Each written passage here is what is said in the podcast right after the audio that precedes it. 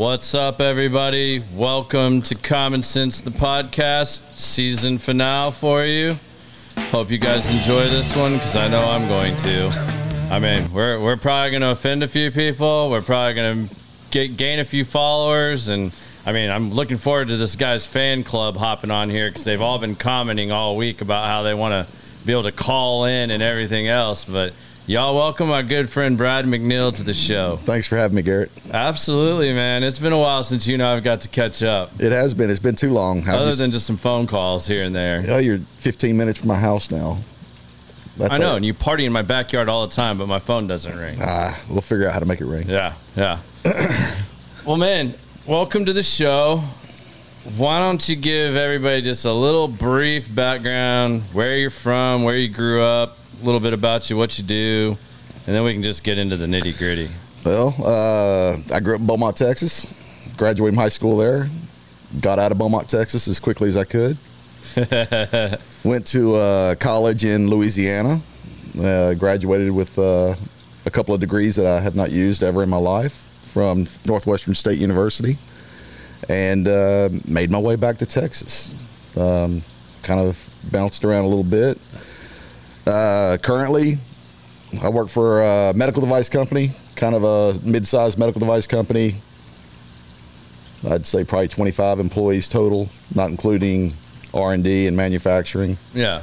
And uh, I kind of juggle a lot of balls with them. So I'm managing, I'm training, education, I'm surgical consultant on the national level. So I'm in and out of the operating rooms, in and out of teaching institutions and academics and all that now. I thought you did something with airports because you're always in airports. I didn't know if you just hung out at them. They don't come to me. I got to go to them. Yeah, yeah. So yeah, you travel probably more than anybody I know. I travel a lot. Yeah, so it's probably going to pick up even more this year. That's good. You're the first person I've heard say something positive about 2024 and that things might be picking up. Well, we we're optimistic. You know? But I guess people still need surgery, so yeah. Well, that's, that's true. You know, I, and, and, people are still getting older every day. And what I do is the old people. So we uh, we go in and and that that surgery will always have to be a necessity. Yeah. Unfortunately, it's not one of those that. It's not like boob surgery where everybody high fives on the way out. Yeah. It's a it's a save your eyesight surgery. So it's uh it's not make your eyesight better. It's save your eyesight. So it's uh, we don't get the the uh, high fives that some of the other guys get. Yeah. Where they see the instant gratification after the surgery. So. I mean, part of life. I mean, I, I, am debating how long I'm going to hold off before having my second LASIK because you know you can only do that twice mm. supposedly. I don't know if that's changed, but that's why I wear the glasses now to help prevent having that sooner, but to preserve what was actually done. Because I mean, LASIK was one of the greatest things I ever did. That, yeah. that was so amazing to wake up the next day and be able and to read see? the. Uh, back then, it was you know the TV was the 27 inch was a big TV. I had like a 27 inch Magnavox, and I could read the ticker at the bottom when I woke up. That was an amazing morning. Yeah, it's uh, that's in the front of the eye. Uh, all I do is back of the eye, the vitreoretinal surgery. So we do the sick stuff, the yeah. diabetic retinopathy, macular degeneration, uh, detached retina, that kind of stuff. So Ugh. we don't get the uh, we don't get the instant thank you. Yeah. Uh, but yeah, the surgeons are smartest guys I've ever met though. Too. These are the the smartest of the smart in my opinion. They're the neurosurgeons of eyes. Yeah. So I get get a very. I'm blessed to be able to work with those guys and learn from them. Yeah, that's got to be really cool to be able to go in with the technology that you guys are representing and the equipment and machinery. It's amazing. And, Everything's artificial intelligence. Everything's 3D, virtual reality. It's all on screens like this in the operating room now, wearing 3D glasses, and you're actually seeing. It looks like you're swimming around in the back of the eye. That's insane. As they're working on it, yeah. That's just wild stuff. A lot of a lot of new technology coming. Well, we were just talking with Biz about how you and I actually met was, uh, I think the Raptor was the common thing. We're out mountain biking, pulled up, and you know I'm parking next to two other black Raptors that have were incrementally outdoing me one by one, and then you guys came like blazing in off the trail, and then we all just instantly struck up a friendship, and that's it. All started with mountain biking. Yeah, that's it. That was uh, Brad Smith. Yeah, good friend of mine. And then Um, Chase. Can't leave Chase out. Chase wasn't raptoring right then. No, he was he was riding with us. So Yeah. was- Yeah. and uh, it just kind of gelled from there. Uh, Chase and I, we were we were kind of early on in our relationship at that point too. So we we were looking at kind of building a group of guys around us, and Yeah. you know we wanted to make sure our next step in life included quality people that had their shit together and you know knew what they wanted and, and kind of held us to a higher standard on the on the flip side of it. So Yeah, that's one of the cooler meeting of a group of friends that I've probably ever had. Like completely out of left field. Was not expected. I was just trying to go get my fat ass on a mountain bike and lose a little bit of weight, and was like struggling my way around the track, and then running into you guys that are now I consider a part of like one of my very close inner circles of people that you know. A lot of friends come and go, but like you, me, Chase, we cannot talk for six, eight months, and then we run into each other somewhere or pick up the phone and call each other, and it's like no time has passed. yeah, it picks right back up. It's- And we have amazing conversations that you just can't have with everybody. no, not at all.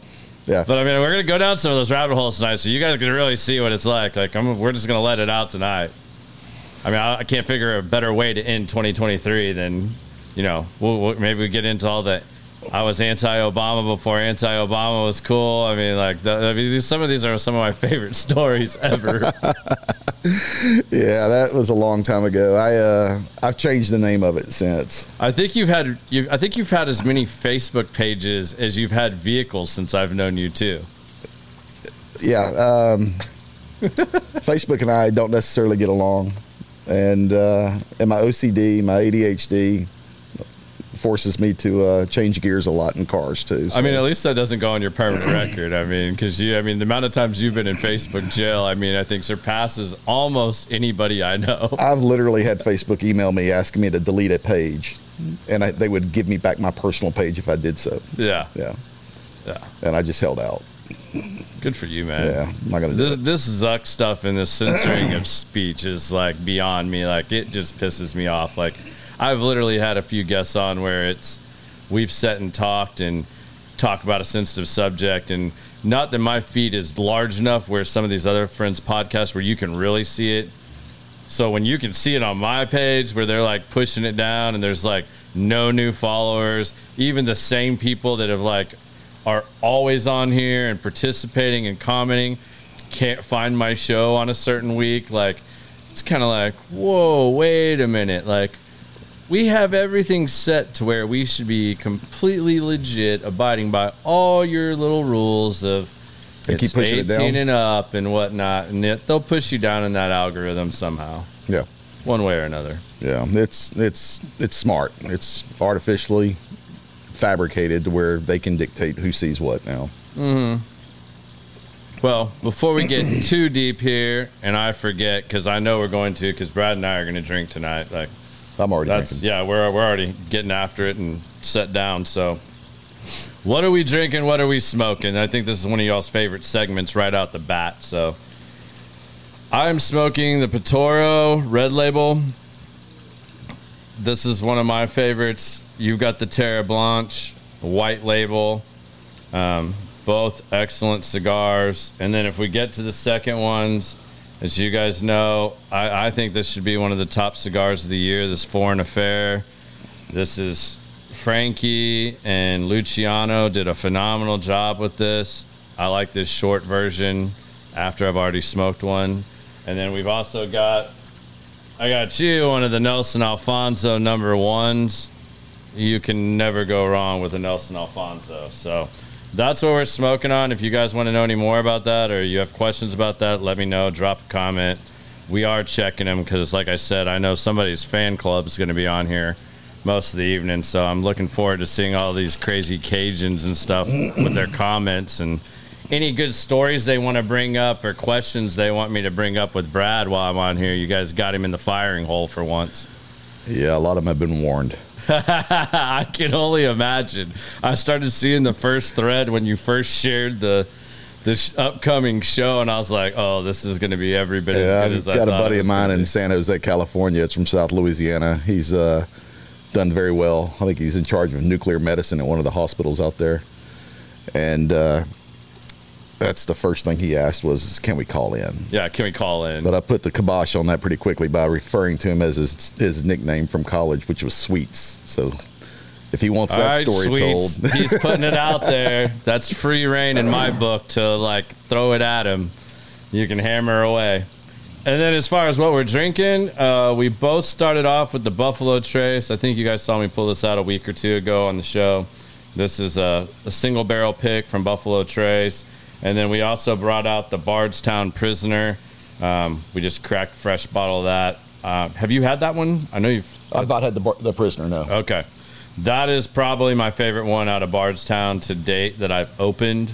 Um, that's probably like my fourth or fifth bottle of Prisoner. Like, I mean, that, if you find one of those, grab it. Those are absolutely amazing.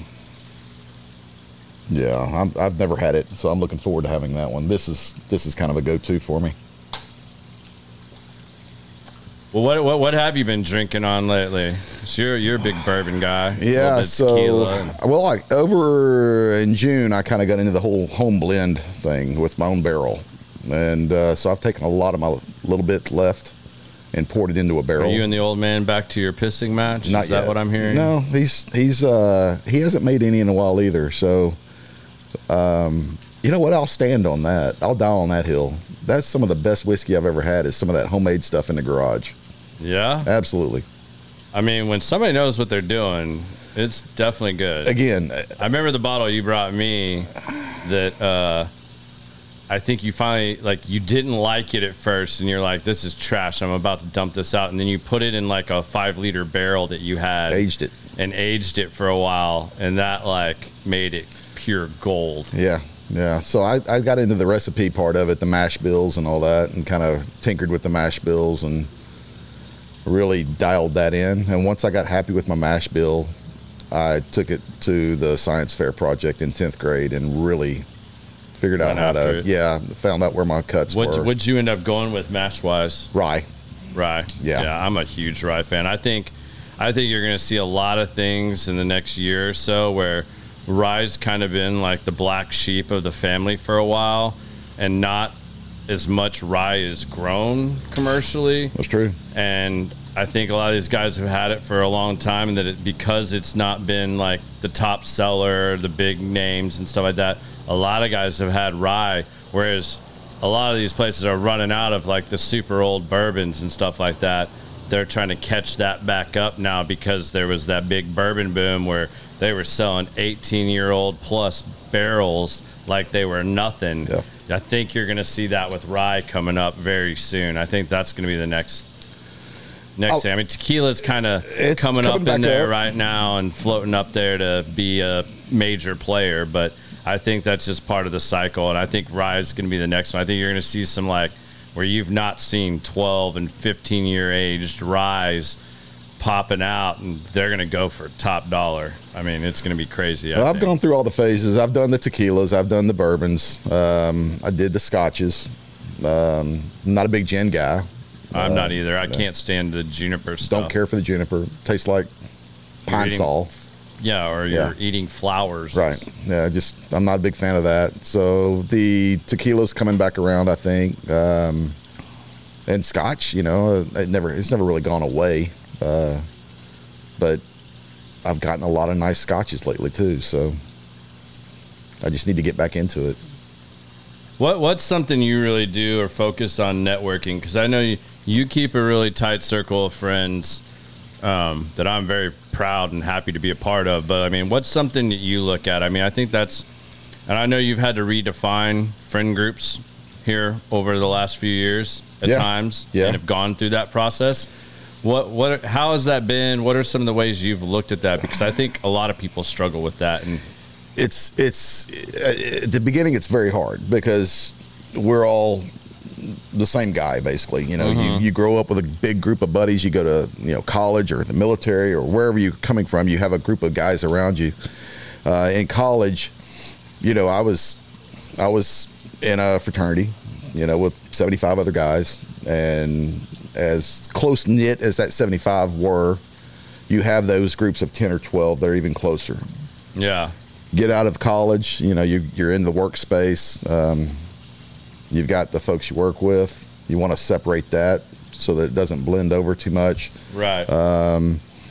And I made a proactive move to really kind of dwindle it down a little bit, kind of just hone it down and get those quality people in my life. And I'm, my, I guess my philosophy on that is, is you surround yourself with people who are smarter, faster, better, stronger, whatever. Yeah. And it holds you to a higher standard, you know? And again, Chase, uh, we kind of did that. You know, Chase walked up to me, first time I met him, he walked up to me and he said, man, I just moved to town. I don't know anybody. Can I get your phone number? And I looked at him and smiled. I said, absolutely. yeah. But in order to bring you in my group, I'm gonna have to fire one. And I made that joke. Yeah. It was a year or so later. He looked at me and goes, "Who'd you fire?" he remembered this, you know, me me saying that. But it's Killing me. I got to know. yeah, who did you fire? And he knows who I fired.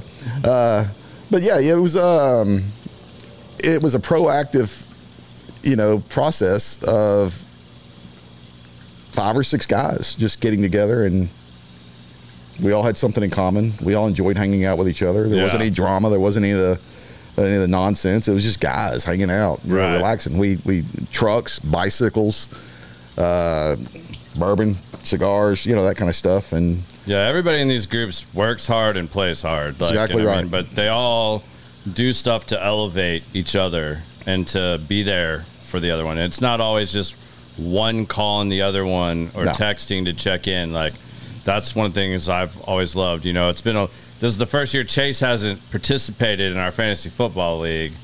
he's been busy. Yeah, he's been busy. He's Yeah. been working his ass off like Chase does. Misty's been She's on plowing away at Yeah. keeping him keeping him on the grind. Well, they're they're doing well though. He's got Yeah. uh, he's done quite a bit this past year. Uh, But I haven't got to socialize with him much because we had a lot of banter going I on in the you fantasy know. football. In fact, last night we were on a text last night talking about a Cody Jinks concert in May. So that's our yeah, I saw that. Yeah, so we're going to be doing that. You, you guys need to go too. We yeah, get- in auto yeah, for sure. yeah. Yeah, I just saw that post. There's a Godsmack is doing an acoustic tour too right now. That'd be a good I think one. the closest they're coming is either Austin or Oklahoma City. I can't remember which one, but I think I'm definitely going to try to get tickets to that. See, I too. saw Godsmack open up for Staind in 1996. Yeah, I saw Godsmack in a yeah, it was about '96 when they were still playing in the circuit outside of Boston when I lived in Connecticut. Yeah, and that was right when like like their first album that they put out was like they were still like handing out CDs. As a Yeah. matter of fact, when they added um, the song that really made that album, I can't remember the name of it right now, but they added it on a separate little CD and like kind of just taped it to it. And it was being sold at this like comic book CD store all over New England. And that's like that's how they got it out there, and it just started blowing up. Like it sat on the shelf for a while, and then all of a sudden, everybody was like, "Who is Godsmack? Like, what is this? Like, and now you've got all these bands on YouTube.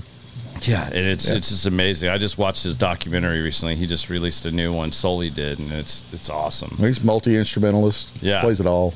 Yeah, I mean, he's There's a bunch of those guys like that that just Foo Fighters is coming too. Foo That's Fighters another one I want to see. Yeah. So there's a bunch of them. We we typically uh, we see quite a bit. We my wife and I we we go we probably see 12 to 15 concerts a year just to Yeah, you guys, you guys knock a lot of things off your list. Like I love the little Texas, like what to do in Texas thing you posted last week or this week, or it's like these need to be on your Texas bucket list thing. And I was like, hmm, I've done like a third of these, maybe a little more. It's like now I'm gonna have to like step this up and like knock some more of these off. I knocked a bunch of them off as a kid, so I kind of counted those, but I need to go back and revisit. Those are fun. Yeah, those are. good I like times. lists like that. I like the best margarita, the best hamburger, the best taco, the best place to. We'll we'll find those kind of lists, and then again the uh, the OCD kicks in, and it's time to go Yeah, knock them all you off. you are one of those people that does not half-ass anything.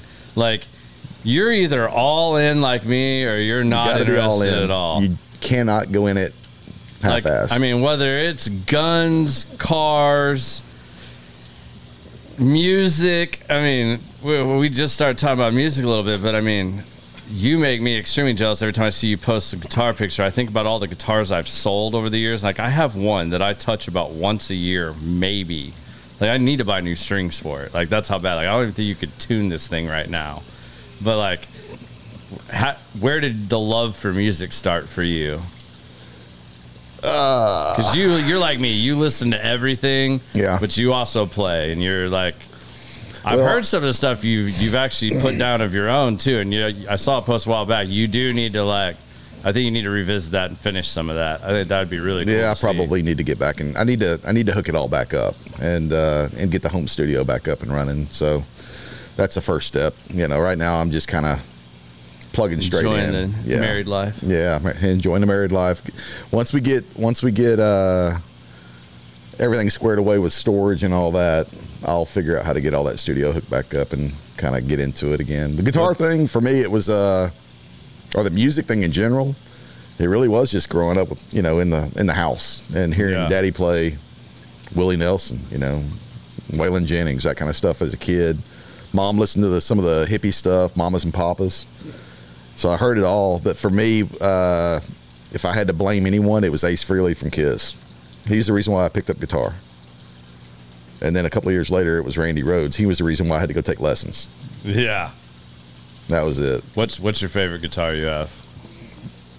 Uh, the one I'll probably, I've got two or three that are top, top my favorite. I mean, Um, one I wish I still has. I, I have two that I wish I still had.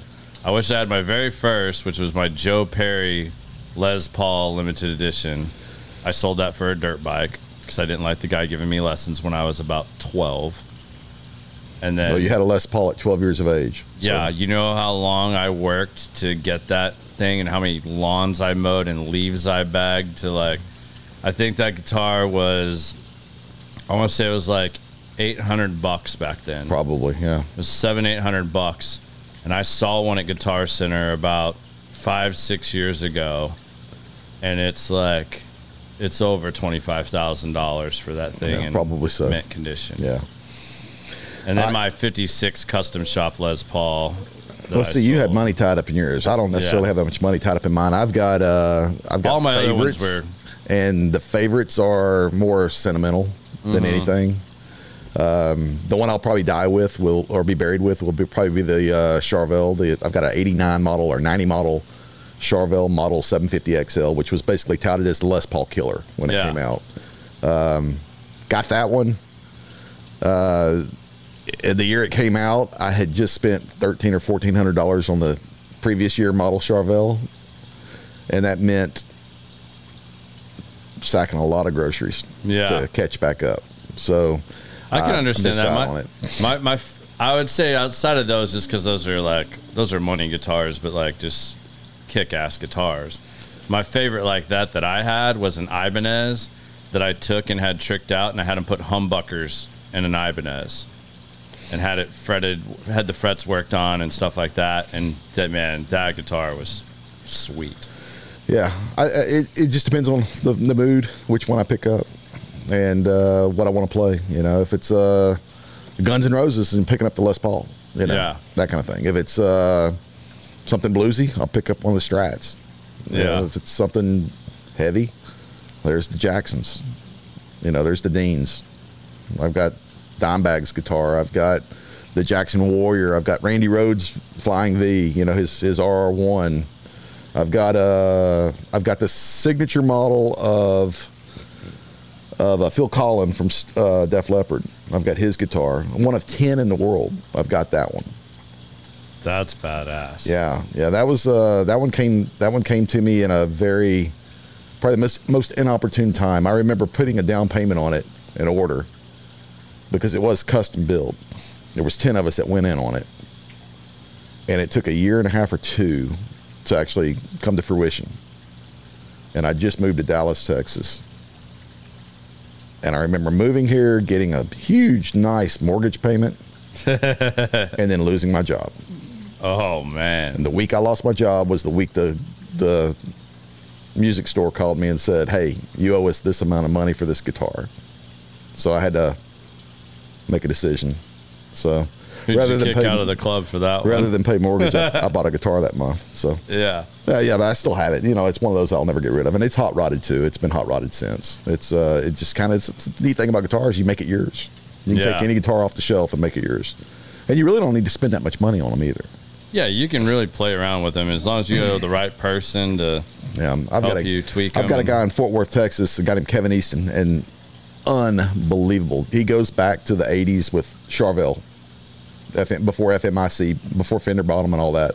He was the guy that put them all together. Kind of did quality for him in, in Fort Worth, and oh, uh, he's phenomenal. Can't can't uh, can't speak enough about how well and how good and how extensive he is as a guitar tech. He's done them all. I think he's done all of Anthrax, Quiet Riot, all those guys back in the the eighties at That's one point or another. Yeah. So he does all mine. He makes a bad guitar really, really good. Yeah, I'm sure he's he's one of those guys like where you see the videos Zakk Wylde like playing some guitar in Walmart and turns it into. You know, I don't even know if he really considers himself a very good guitar player. Oh, really? No, he's just the the luthier aspect. Okay. the guitar tech aspect. I mean, that's where they the, the guys that can play really well, they make sure he's got their guitar in their hands, in his hands. Yeah, He's, that's uh, he's really one of cool. those I think we're going to do an episode early after the first of the year. We've got some cool stuff getting lined up for everybody, but one I'm going to do. A good friend of mine, very amazing musician, who's offered to try and bring his really good friend with him. Not going to name drop yet, but it's going to be really cool.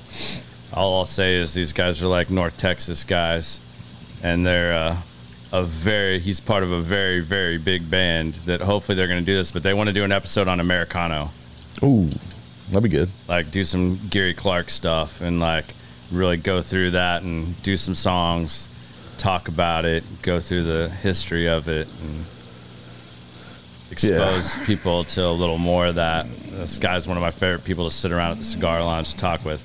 He's also a, a home builder, so we have a lot in common. You know, we, we need to do an episode just where we talk about construction and go down that rabbit hole but I really want to do this Americano one. Like, I think when we kick off the other podcast, it's going to be more music based. Yeah, That's probably when we'll release that one. But I'm looking forward to it. I think That'd be really fun. cool. So what? What? You're a big gun guy too. So how'd you get into this? Because I mean, I remember you talking to me. We, we've gone to the range together a few times and gone on a few hunts together. yeah. Uh, you know, started as a kid playing with BB guns and 22s, and just kind of growing up around it, and then uh, did some some training with uh, a couple of guys who knew what they were doing, and it kind of bit me.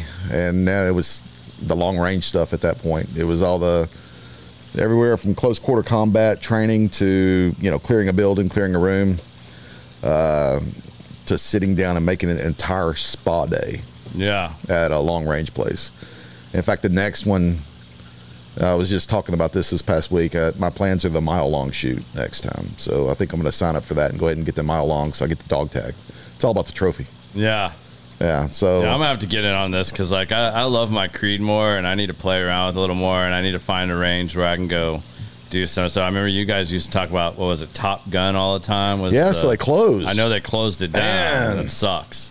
that killed us. Yeah, They killed us. Uh, a friend of mine, uh, he's he's uh, he was tied in with those guys and, and was building a lot of and still is building a lot of rifles, and does all of the uh, d- dope charts and building rounds and all that for these custom rifles and and Yeah. that's where he took all his stuff out to uh, to dial it all in. And I you know that's who helped me build my rifle. I started picking his brain a little bit about what do I need, you know, what would you suggest and all that and sold a motorcycle and had a bunch of cash sitting around and dumped it into a bench rest rifle.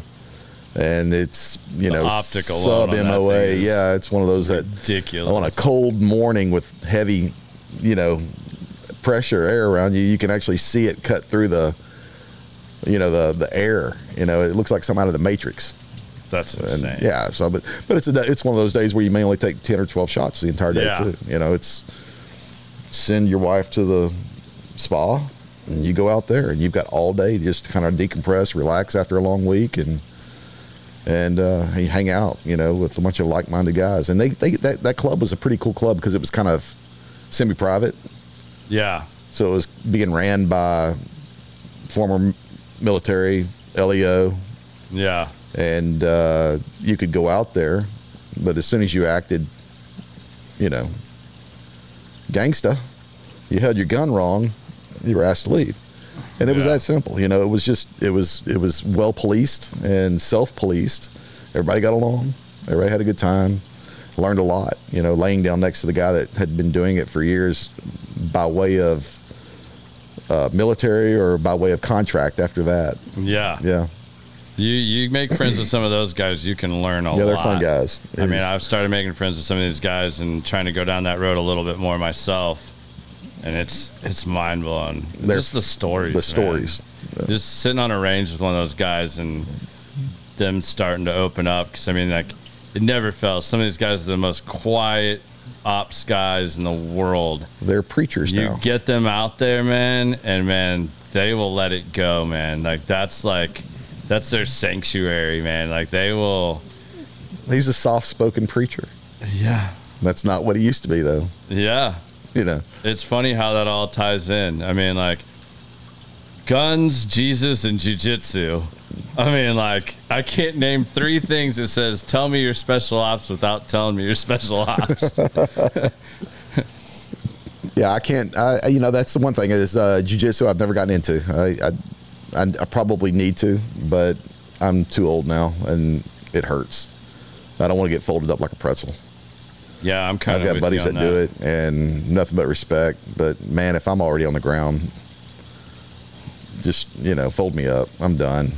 I'm yeah, my, my older brother owns a jiu-jitsu gym over in Plano, and when we first started getting to know each other, it's my older half brother. I don't even know if you and I've got to have this conversation, but uh, yeah, man, he was like, "Come train," and then he was sick that morning, but still showed up to film me getting my ass handed to me, and my dumbass went and did a whole workout with my training partner and did arms Oh. and then showed up at this thing not knowing how to wear a gi or any of this crap. And you know yeah i, I about passed out after the warm-up and it was brutal.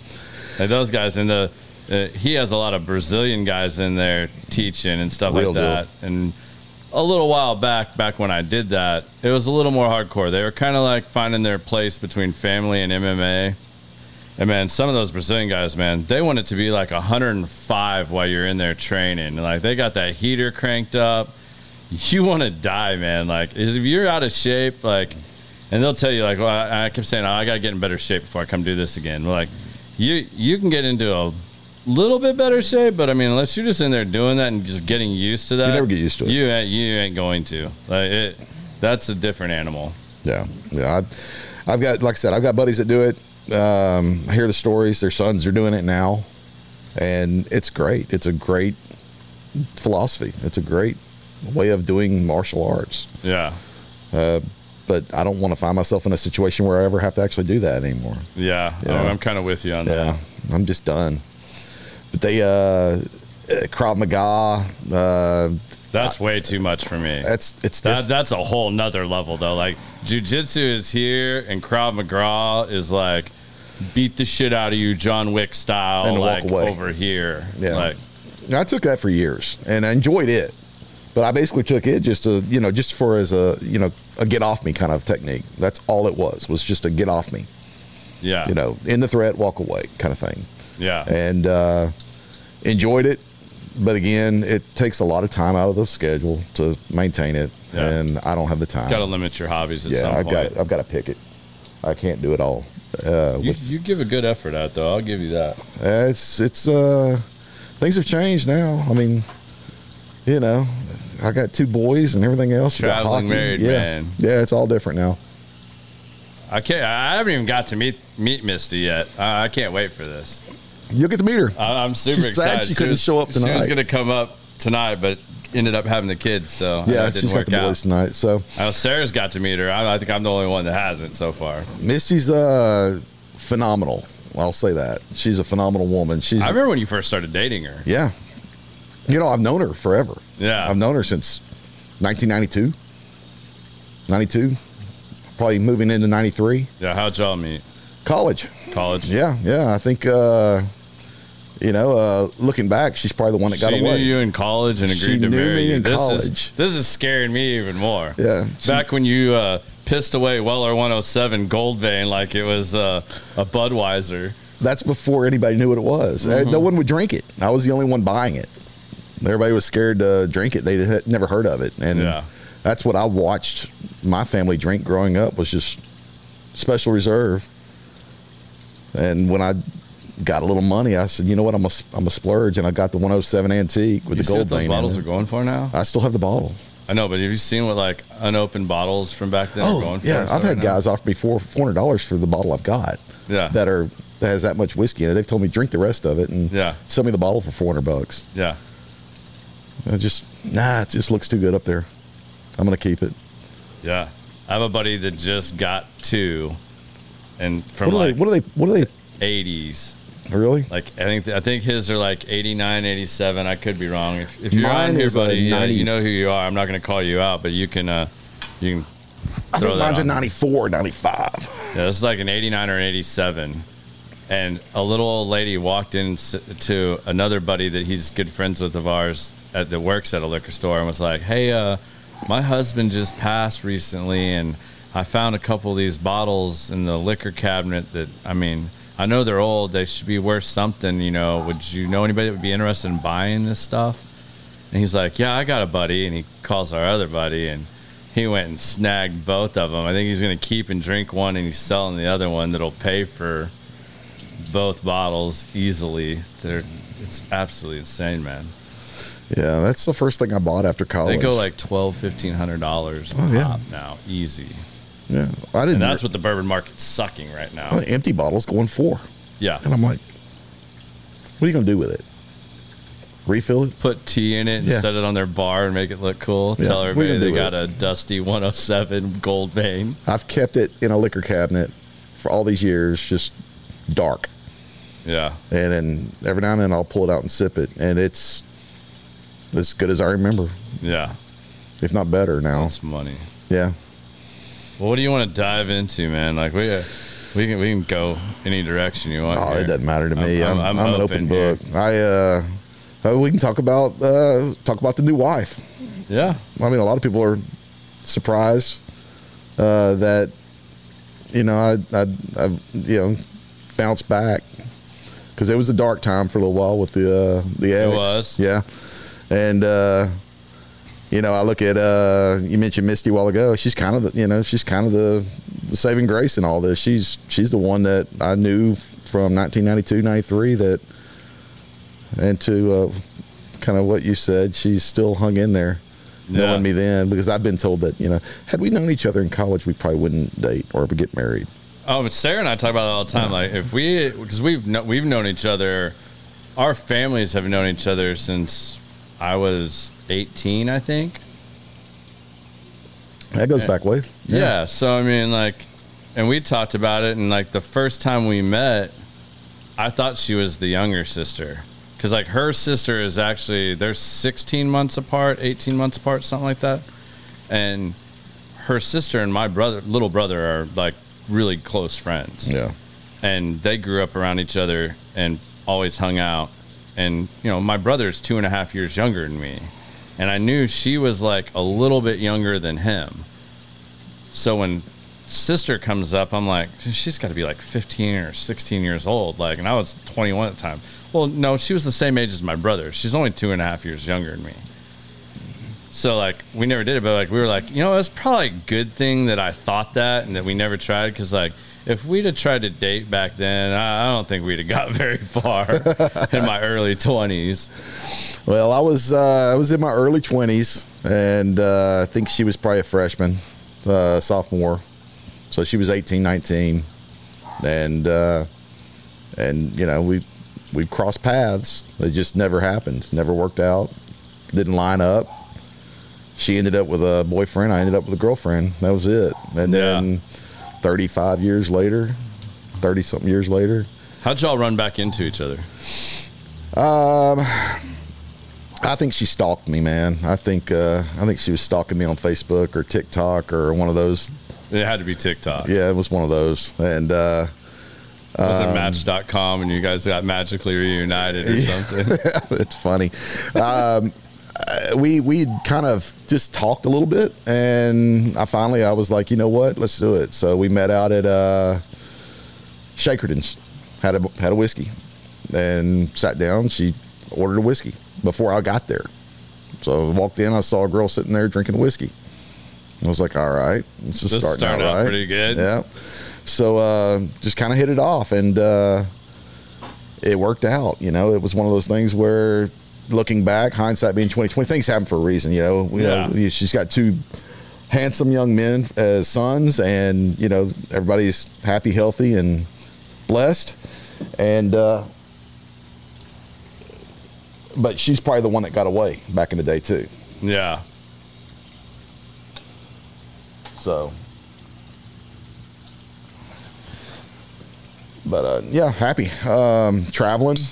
Um, I think it was super cool, like seeing all the like wedding photos and stuff like that that y'all did. It's all you know, that's when we got to when we got family serious. history type stuff, and I know how big you are on history and family genealogy and all that stuff. So I thought that was really cool too. Well, when we got serious, we got to talking about it. We were like, well, you know, we've we've both been married.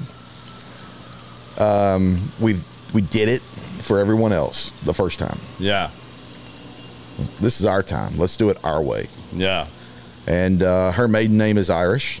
My name's Scottish, so we kind of tied into the Scotch Irish history and did a little bit more digging and research and ancestry.com and come to find out my ancestry is northwestern Scotland, which is the Isles of Barra, uh, which is basically just a rock out in the ocean with one castle on it.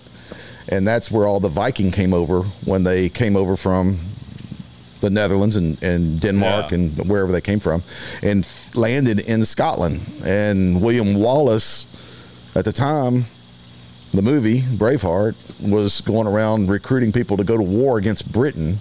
And come to find out, I think it was my family that were the drunk Vikings that he recruited to go to war against British, the That's British. awesome. Yeah, so we were like, we got to talking about. How do we want to do it? So let's do a full blown Scotch Irish Viking hand fasting ceremony. And uh, the pictures are dope, man. it's Like y'all unbelievable. did it. We did it right. You did it right. We did it right. We're Not that I would ever question that with you two. full kilt, full Viking gear. The guy that married us, good friend of mine, Tim Babish, my mentor in life. Um, he shows up looking like Thor or Odin. You know, was Now I know which one he was in the full blown Odin. You know, Yeah. um, had a sword. You know, long gray wig, full face paint, the whole nine yards. Um, did the hand fasting ceremony. If you don't know what the hand fasting ceremony, basically it's um, three cords. One son wraps a cord over your hands. The second son wraps the second cord over your hands, and the third cord is wrapped over your hands through the guy facilitating the uh, ceremony. And as you pull apart, the cords tie, which is where the term "tie the knot" came from. So Oh, we, cool. we were like, "Oh, that." let's do it, let's do it," and um, we snuck off and got married before that. We did a kind of elopement thing prior to that. This was just for us, you know. Yeah, this was show. This was our show, and uh, you know we had a good time doing it. Brought in, brought in our friends and and all that, and family. That was it. Yeah. Very short, very small in comparison to the originals. That Oh, didn't work out. Misty on here now. Oh yeah, Fire away. yeah. She's uh, probably sitting at home after dinner, wondering what we're talking about right now. Yeah. But uh, and we're planning on doing it again. So we're going to be in Scotland, April, May of next year. Oh, cool. Yeah, so they've got a big ceremony in, in Scotland where they kind of bring in the May Fest. The seasons change, and it's big, huge bonfire out in the field, that kind of thing, and everybody gets That's together, and they're all ti they're all ending it with another hand fasting ceremony. So it's a group hand fasting ceremony. Anybody that wants to get hand fasted, and that's fasted, not fisted, because I've got fraternity brothers. Can't wait for that party. Yeah, I, when Yeah. you said that, I was just, I, I mean, I had to look over. I was like, man, one of these guys has got to chime in here in a minute and like start firing away. Like, I, I know, I can see some, several of them are watching. We don't, we don't have a lot of comments yet. Misty's, Misty's going to start it off though. Yeah, she's uh again, she's I think she was a little worried. What did I talk about? Yeah. How far are you two going to go? Yeah. And we'll probably go that far. And she'll be uh I mean, a- we just poured the second bourbon. Have that so, I mean, conversation that you guys have seen on camera. but she's uh she's a good girl. Um Yeah, I'm excited to meet her. Yeah, you'll like her. Um, he- she really likes Sarah. Um, again, she wishes she could be here, but uh, tis life. Yeah, tis So- life. So, so what do you think about this awesome economy and political scene we have right now? Uh, I paid hundred dollars today for a prime rib. To cook. No, I mean, right? come I- on. Costco for New York strip steaks is like eighty-seven dollars, man. Yeah. I was buying the same thing a few years ago for thirty-nine bucks Yeah, that's ridiculous. Um, to make it myself. I mean, you go out and eat. Well, and that's the thing. Shit, it's even it's, crazier. it's even more, and it's not as good. no, You know, I'm, I firmly believe that we could cook something better back here than we Mm-hmm. anywhere you can get in Dallas, Texas. Um, but yeah, it's it's that's where it's getting us is the food right now, the cost of food. There's no way around it. You got to eat. You know, my job's pretty much recession proof, so I'm not hit that way.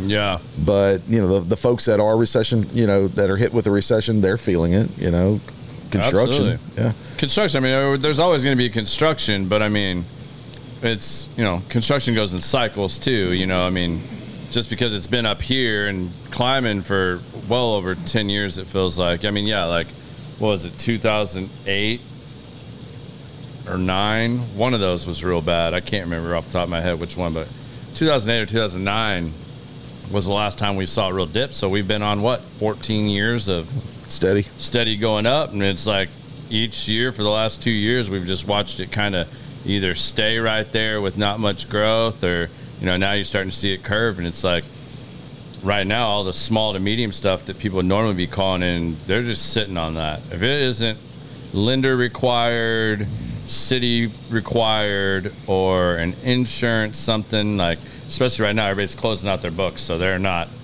they're not spending any money in the commercial world right now so the interest rates are Through the roof. crazy Yeah. so they're parking money that they have to for tax purposes and buying properties but if they buy it they're just sitting on it they're not they're not making the improvements maybe some interior stuff but that's about it they're not updating amenity centers putting a new skin on it painting it doing all that fancy stuff They're holding out. Yeah, I get it. It's uh, it's been like that for us. You know, the hospital systems they have a, a finite amount of money, and we ask them to spend it on us.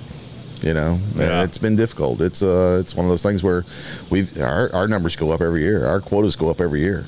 yeah We're expected to find way to do it.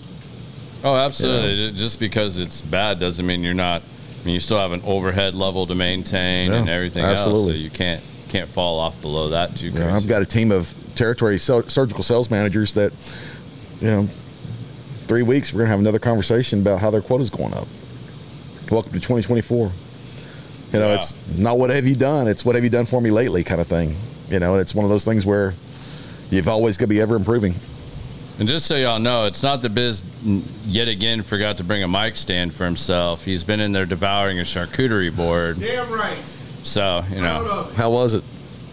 None left. Sorry. I hope you guys were. yeah.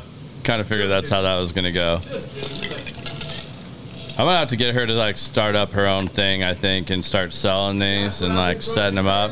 I figure that's probably what you're in there doing. The famous charcuterie boards, they're back. She's back from the dead and her travels. man. We can do five more episodes right now. Let's go. There's something to be said about a good charcuterie board. It's a work of art. I'm telling you. Yeah. Little honey, little nuts, prosciutto. Yeah. And I'm really impressed, man. Like you must have really put the hammer down on your friends because like they are ghosting it right now. I, I, Like, you must have you must have pulled out some serious dirt we've got to be careful to have the comment section this quiet right now. what era you invite in. There's a there's an evolution of friends. Yeah. Yeah, there's They're lot of afraid they're going to get kicked out for someone new, I think. I think he made that statement. That's why he led with that earlier. Well, that was just sweets. Little reminder of, Yeah. you know, you can be replaced. Sweets is like, ah, man, I'm running nuclear medicine. Do I really want to open up this can of worms? You know, so he's he quietened down quite a bit then. He did call you sweets if you're on here. I'm just going to remind you of that. He did bring that out earlier. He knows why we call him Sweets. but yeah, it's uh, it's kind of an evolution of it, you know. And you've got you've got uh, there's a mutual respect too, and those guys they know, Yeah. you know, we're all grown ups. There's uh, sitting around the bar is one thing. Yeah. Sitting here on Live on Facebook live on Facebook, that's a whole different world. And uh, you know, we all have uh, someone else to answer to at that point. Yeah, that's that's for sure. It can happen quick, man. So you got tattoos coming? Is that what I heard? Yeah, man, I'm working on it. I just had my second laser session yesterday, and God, man, I haven't had a tattoo in like 20 years. That laser shit makes you really consider if you want to get another tattoo. I can tell you that right now, because that laser shit is no joke, and it it it gets more intense each time they do it. So what is the the rate at which it disappears over time over time or or laser so they have laser? different packages where you can just buy somebody said my goal wasn't to completely remove the one I'm trying to remove. Just mainly the center part of it to get it faded enough that it doesn't alter what Colin's going to be doing or make him have to work around it too much to where hopefully you can't see that at all by the time he's done. So I, I started off with three packages. My first one went really well, man. Like I mean, and, and honestly, it's the first getting it while they're doing it absolutely sucks. I mean, it's like grit your teeth. I made him stop halfway again, and I'm not, next time I'm gonna really try just to let him knock it all out, like without stopping and putting more ice on. Yeah. because they ice you. Then they turn on this like negative four degree air blower thing, and it's blowing negative four degrees on your skin. And then the laser fires up and it's like they tease you. They're like we're gonna make sure we have the right setting for you. Dink dink dink three little zaps. And, And you're like bam. oh that's not bad. I mean I, I, I can i can tolerate that. And then she goes i'm gonna do a little line just to make sure this is what i want. Right? So the laser searches out the pigment and tries to break it up so that your body's immune system's activated then and your body tries to remove the ink particles that's how it works so they do that, and then they just go to town, man. And like that intensity goes up because it's not just little cracks. Like it, that laser just starts automatically following your tattoo and zapping the ink. So it goes and like obviously like mine is tribal across my back, and it's light. It, it goes from like wispier to thicker in the middle. Oh, where they double up. Where they kind of doubled up and made a thicker design. So like you start getting it, it's crack your shoulders. You're feeling tingling in your elbow and your fingers and shit because it's nerves under there. So it's kind of popping that, and man. It just gets worse, and then by the time they get through halfway, she's like, "Oh, do you need me to ice some more? You want to stop for a minute?" And your brain just says, "Yep, yep, do some more of that." Where you probably, I'm going to try to fight through that next time and be like, "Let's just keep going." well, how many more sessions do you have? I have one more after this in early February, and then we're gonna kind of see where we're at. I go to see Colin next week. We're finally at a part where he's taking all the Photoshop together stuff, and now he's drawing it up. Like we had it to a point now where we're not wasting Colin's time. I've had to pay. Uh, I've paid a little more just to have more sessions on the up front side because it, it's going to be my entire back.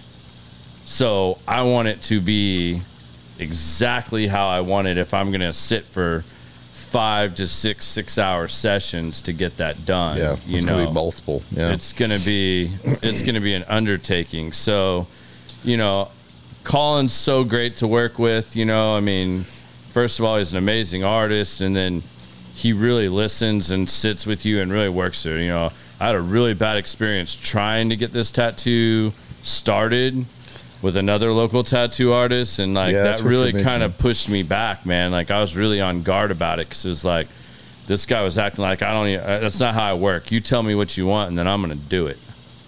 Like, uh, I need to see it more, bro. Because the little bullshit you put together, like that ain't it. We ain't on the same page completely yet. Like, I get it, positioning and all this stuff, and you start trying to fill space and make things big enough so that like people aren't standing back from you and going, "What the hell is that?" Yeah. You know, like it's got to be a certain size and have enough detail that like, so that that kind of changes things because like when you're thinking of the idea and you're kind of like, "This is what I want," well, that might not how you're seeing it, and then you start thinking about it through the artist's eyes of like, "Hey, man, like I need this much space just to do this." because it needs to be this size. And until you start seeing that blown up and and coming together, and it's like filling in the dead spaces too, and like Yeah. making When in doubt, work. always go bigger. It's you've got to go bigger on it. Yeah, so that's kind of what we've been doing. You know, we've changed the the poses in it and stuff like that, and some things. So I'm super excited to go next week and really see where he's at with it because It's funny. We uh, we we went to Hawaii this past uh, well, a year before and uh, made appointment ahead of time for the the local Hawaiian tattoo artist there, which island were you on? the big one. And uh, My brother, my little brother's on Maui now. oh, is he? Yeah, That's nice. We've I've got another chance to go uh, in January possibly. So I'm kind of waiting to hear from that. if you go to Maui, let me know. I will. I And will. he's got a lot of badass tattoo artists he's friends with. Well, we we walked in with a three month wait. You know, that's how long we set Some our of 'em have 'em, appointment. yeah. And uh, walked in, and the guy basically looked at us. He goes, "Because we emailed him everything, talked to him on the telephone, and gave him free roam. Just you do what you want. This is this is what we want right here. Everything around it, you do it." And basically, it was an old fashioned, the cocktail. Mm-hmm. And I wanted all the Polynesian flower artwork and all of the tribal Polynesian stuff, their hand their hand drawn stuff. yeah, He walked in, sat down, and with a magic marker, drew it all out on our legs, and then turned around and said, We're "Ready." that's cool. And there was no stenciling, no nothing. Yeah, It was just done. And three hours later, we had they're and they're a little bit different. Mine's obviously more masculine. Hers is more feminine, depending on the art. you But didn't get the cherry in yours. I didn't get. The, I got the cherry. I got the cherry. Yeah, not a big fan of the cherry in it. needs to be the Luxardo. I think over time it'll look Luxardo-ish. but yeah, it's a beautiful artwork, you know, and and but you kind of you kind of it's kind of a leap of faith, Yeah. you know, letting those guys do that. And, What's uh, up, Derek? Derek Dietrich's on here. No, Dietrich, is my old roommate from college. Oh, we got a good one. Here we go. Yeah, What Di- did he call you, Derek? We already heard about sweets. I don't know if we had a name for Derek. Derek's fraternity brother. We lived in the we lived in the uh, fraternity house together. Nice. Yeah, so we uh there was three of us in one room. God. Yeah. I can only imagine. Oh yeah, it was uh, Derek, myself, and uh and a guy named Will Vuleman, and uh, we uh we had to get along. yeah. How you you just went back for the Texas Tech game, right? In Louisiana, didn't you just go back and That was Shreveport. Yeah, yeah. Yeah. So son goes to uh, he's a freshman at Texas Tech now. Um, Texas Tech made the Independence Bowl, so we bought some tickets, went over there this past weekend, played around, right on? got to catch up a little bit with some people, and uh, eat at the old uh, Superior Bar and Grill. Yeah. margaritas, that kind of thing. Introduced the kid uh, that part of it. Yeah, it, Lubbock's Lubbock. And I just got back from Lubbock this weekend. did you? Yeah. It was all hunting. How'd it go? Terrible. One Nothing. bird shot between 12 guys out of two days. No kidding. Yeah. Six shots fired at one bird. That bird was dead, let me tell you. Yeah, I think we had some uh, inexperienced younger guys out there that, I mean, I've never seen decoys set up like that. First day we hunted geese. Second day crane. Crane hunt. I'm definitely gonna say those guys were new and didn't know what they're doing. We was like, uh, you see any? oh yeah, they were flying over us and they weren't coming in. They even circled us a few times. So there was something out there that they were seeing they didn't like, and we were in the most covered blinds I've ever been in on this hunt because we do this hunt every year. We've done it for like I don't know ten years, something crazy like that. But the second day, the crane hunt, the guy we were like, "Hey man, are you gonna start calling these crane like they're flying over us, like a couple hundred at a time? Like, what's up, man?" He's like, crane make a really high pitch. It's really hard to replicate. Are they kids? I'm like, hunt? yeah, they're young in their 20s. And I'm like, okay, so what you're telling me is you don't know how to call crane. That's why you're not calling crane. So we're just going to sit here and hope they like the decoys while we have zero wind. It's 65 degrees almost. I mean, it wasn't quite that. I mean, that's what it got up to that day. But I mean, it's It's getting hotter. I've froze my ass off out there before. And day one, it was raining, fog, clouds, low level clouds. I mean, that was going to be a hard hunt no matter what. I mean, we had we walked through six inches of mud Oh, yeah. to get to the blind. I mean, it was miserable, and you froze your ass off. But like last year, it was wet, drizzling, and 14 degrees with a 20, 30 mile an hour wind. So it was cold as hell last year. So I mean, it. You know, these guys try. It, it was kind of a bunk hunt, but well, it happens. You know, not every hunt is a limit out, blast them. I think you've been with us on one where we yeah, did pretty well. knocked a bunch of duck out of the air. Yeah, That was a good hunt. That's the last time I think I bird hunted.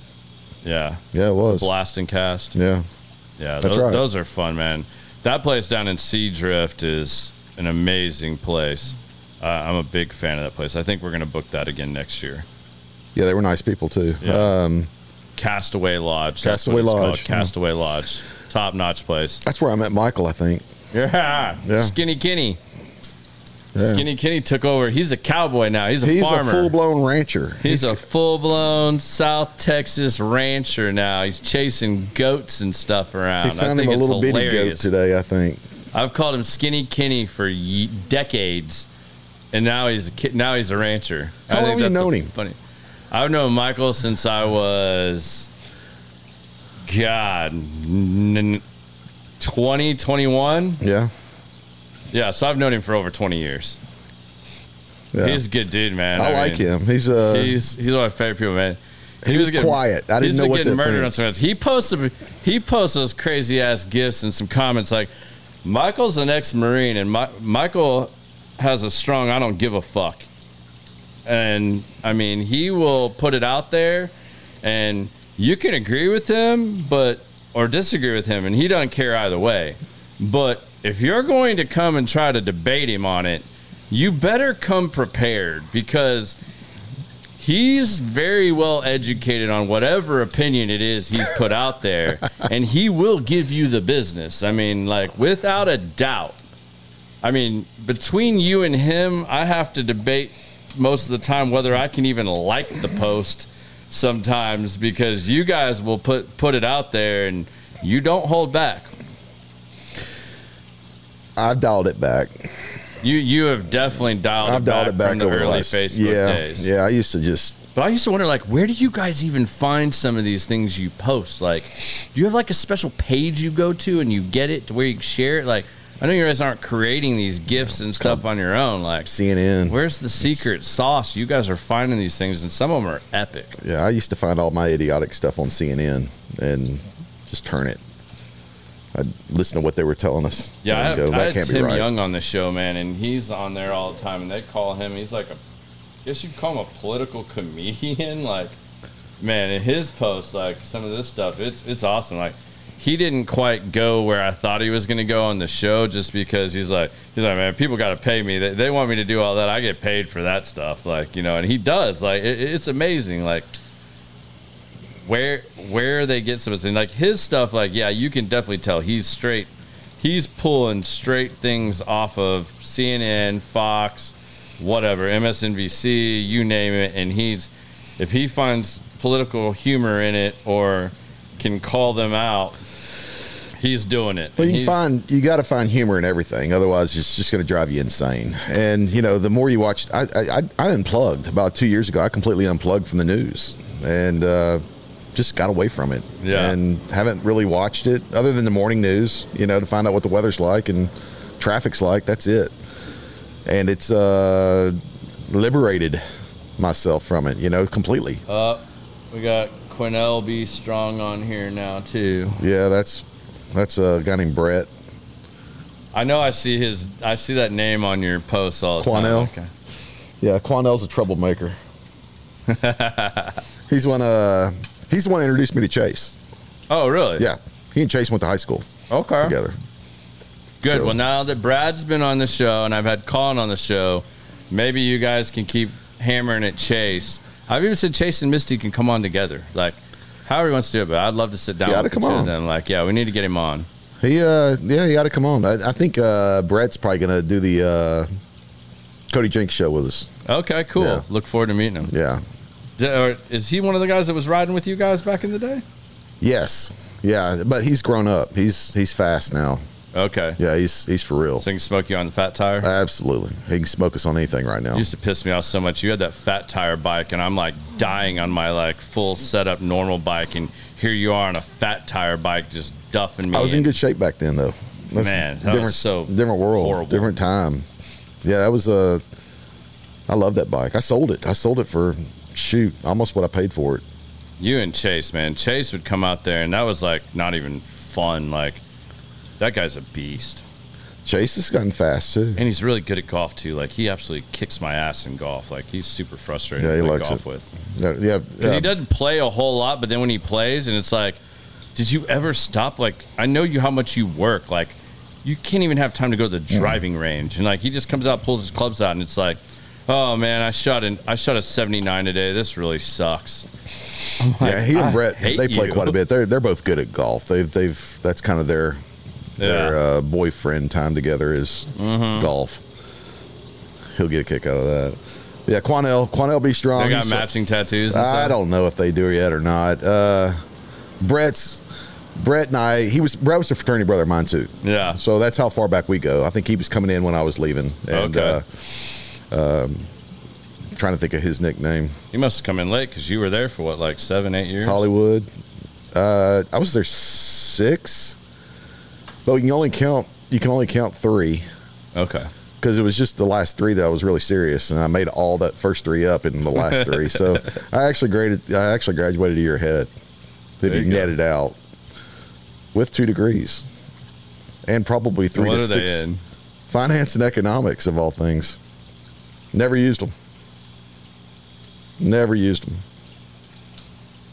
That's amazing. The amount I- of people I know that have degrees and stuff, and what they do has nothing to do with that is amazing to me. You because I know, didn't go to college, so I mean, like Well, uh, hearing these stories, like, but I, I would bet seven out of ten people that I sit and talk to have a degree, and what they do for a living has nothing to do with that degree. you know, as a hiring manager, I look at I look at these guys. They come in with their resumes, and to me, a degree. All it says to me is, I don't care what it's in. All it says to me is, is that you, at one point in your life, you set a goal for yourself and you completed it.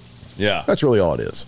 right. The reality is, is that your bachelor's of science degree in this or this or this, you know, unless you're just that specialized in chemistry and going to medical school or teaching, education Yeah. and teaching, you know, all of these degrees out there really aren't geared towards, you know, other than getting your foot in the door. That's it. It's up to you. And at the end of the day, I'd rather hire a six year Marine vet or, you know, a, a vet in Yeah. general. Those guys haven't been lied to. Or they've been lied to and they've seen the they've seen the crap through it. Um, these kids that are graduating today are being told they're going to make six figures first year out. They're you know, one hundred fifty thousand dollars a year first year out, Yeah, and I'm looking at them going, "Come on now, you know you're going to have to prove yourself a little bit." yeah. You know, so- happen like that. Yeah, I mean, I, I've seen it both ways too. There, there's two type of vets. There's the guys that were in and were probably not in for very long. They did their time. Super commend them for that. And once they're out, anything that they had to do in the military, wake up early, be super reliable, whatnot, they want nothing to do with it. They just want to live their life however they want to live it. And then you have the others that like, man, they're some of the most badass go getters and like put I a need- task they're gonna accomplish. I it. need resilience. Yeah. that's what I'm looking for. I need someone with an emotional quotient that's very high. That's not necessarily high IQ. I need someone that's resilient because I'm not concerned about you getting hit in the face. That's Right. going to happen. yeah, What I'm concerned about is how you respond to it. yeah, Do you bounce back up? Do you fold over like a cheap lawn chair? right. That kind of thing. Because you know, in the uh, especially these young kids. Yeah. You know, you're 25, 26, 27 years old, straight out of college. You're coming into the operating room and you're expecting a surgeon to listen to you. Yeah. I think Jason Klosky said it real well a couple years ago, and I just I just posted this little short reel from that uh, fail and fail fast because you're going to You're fail. gonna fail. Like absolutely, like be prepared to fail, and do it fast. Learn from it. Go on next thing. Let's let's let's go from there. Absolutely. And I'd rather see you fail and see where you go from there than to see you try to struggle your way through I've not worked. failing. I've worked with, you know, guys that own the records of receptions at Kentucky, University of Kentucky. I hired a kid straight out of University of Kentucky, wide receiver, and I told him he's a small kid. And I looked at him. I was like, you know, what are you? 180 pounds? Yeah. But you own all the records at University of Kentucky? Yes, sir. All right. You remember the first time you got, went over the middle and you got sidewinded and laid out? Yeah. It's going to happen again. You know, and that was the question was how did you respond to it? You know, it's like, oh, bounced up. Okay. It's going to happen again. It's going to happen. And these kids in college aren't being taught that. yeah. They're folding up. You know, and it's uh the, the entitlement, I guess, is so far removed. But on the flip side, as a manager, you got to manage it. Yeah. And And, you a lot of these be- kids are used to getting participation trophies. You've got to show empathy in, in some of these younger kids and how they're thought and brought up and raised and whatever. And we have no one to blame but ourselves, really. I mean, it was Yeah. it's us that did it. You know, we. I remember when we first got the pink ribbon for the participation. You know, and there was a red, white, and blue ribbon, a red, blue, red, blue, and white ribbon, first, second, third, and then there was a pink one all of a sudden for. Yeah, I remember my brother getting like second place ribbon, and my dad getting mad because he went and threw it in the trash can right after the thing. My brother's like, "I don't want this. We didn't win." Yeah, Yeah, and that was the second place. Like that wasn't even like a participation trophy. every baseball team gets a ring now. Yeah, You know, it's crazy. They all got like wor- replica World Series rings. Like, why are you gonna make every kid think that they're like should be on some elite select team? Yeah, they're going to serves no purpose. I mean, I get, I get where a lot of the errors were made. I mean, not having kids, but you know, I get where a lot of the errors were made because a lot of my friends and I see this across the board, and even some of our parents, like they didn't have a lot of things, so they they wanted their kids to have everything, and they took away a lot of those life lessons and exposure to the failing and the hardships that they really needed to go through. Yeah. Now they have to go through it later in life and in different ways. Yeah, yeah. Well, the internet, it's hidden it. It's buffered them. Mm-hmm. You know, it's uh, hiding behind it. You know, they didn't have the interaction that we had. So how do you up. look at teaching these kids these these traits and these qualities? You know, I fall back on see one, do one, teach one kind of thing. That's my first step in teaching anybody is see one, do one, teach one. Yeah. And uh, and then I kind of just got kind of gleaned from that on how successful we are with the first step of that. The the kids, you know, it's it's not a uh, it's not necessarily uh, you know a blackboard you know type of education anymore. It's they're into computers, and you know, you've got to kind of tie it into it. I am fortunate that my company we do hire young. We give kids chances. We give Yeah. we give a lot of chances up front, and it's up to you. You know, and I'm very clear on it. This is we're going to teach you to be ready. Now, whether or not you're, you you succeed at it is really up to you. We can't teach that. Yeah. You know, that's that's internal, and uh, you know, and I'm following up with surgeons on a daily basis on how how they're doing. You know, what's your expectation? You what what's your reaction? How do you feel about the the you know the the uh, the the type of service you're getting? You know, that kind of Yeah. stuff. I, I follow up with my surgeons when I see them at the meetings and all of that, and you know, that's kind of how I gauge the success of my team. Yeah. And, how uh, do you look at the sales approach portion of that? Like what how do you how do you work on training these kids how to be relatable and to build relationships and stuff we like that? we solve a problem. We're trying to solve a problem with a product. So we don't want to sell a product. So what we want to do is we know there's a problem. The surgeon may or may not know there's a problem. Typically they do. They just don't want to address it.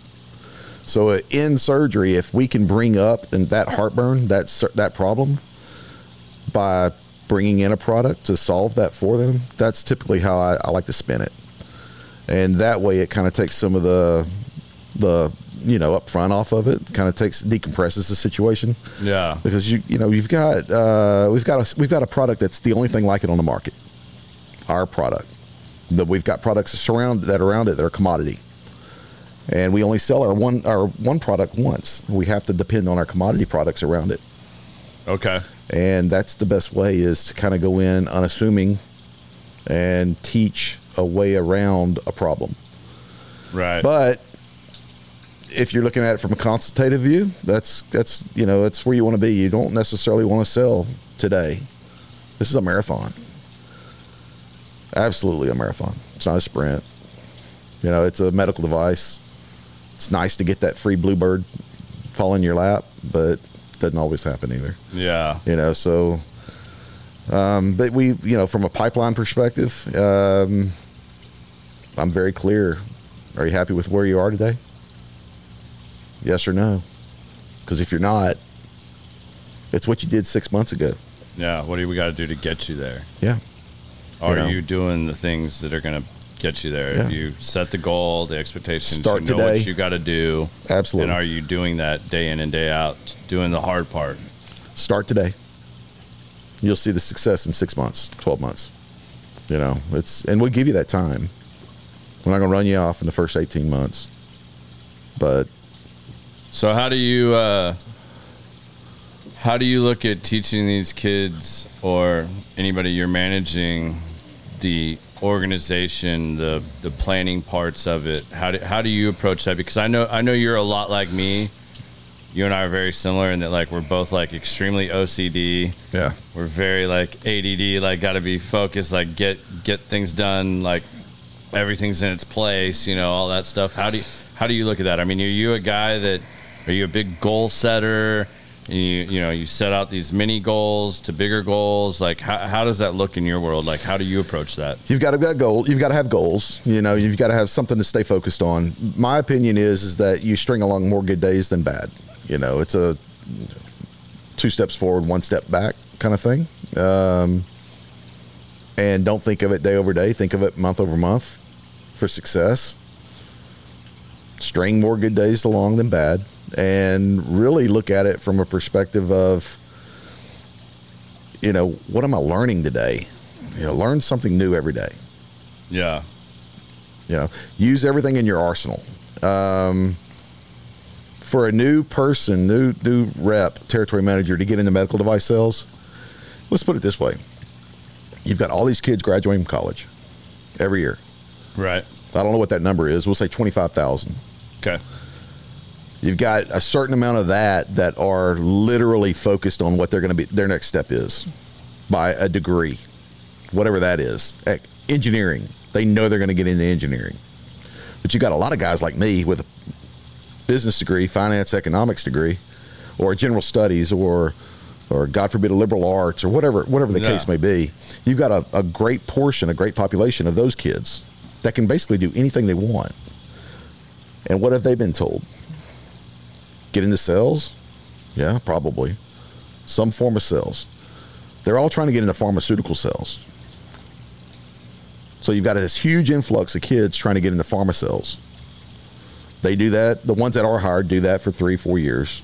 The ones that rise to the top, rise to the top. They win their president's club. They do their awards. They get their trips. They look around and they go, okay, now I got to get into medical device sales. That's the next step.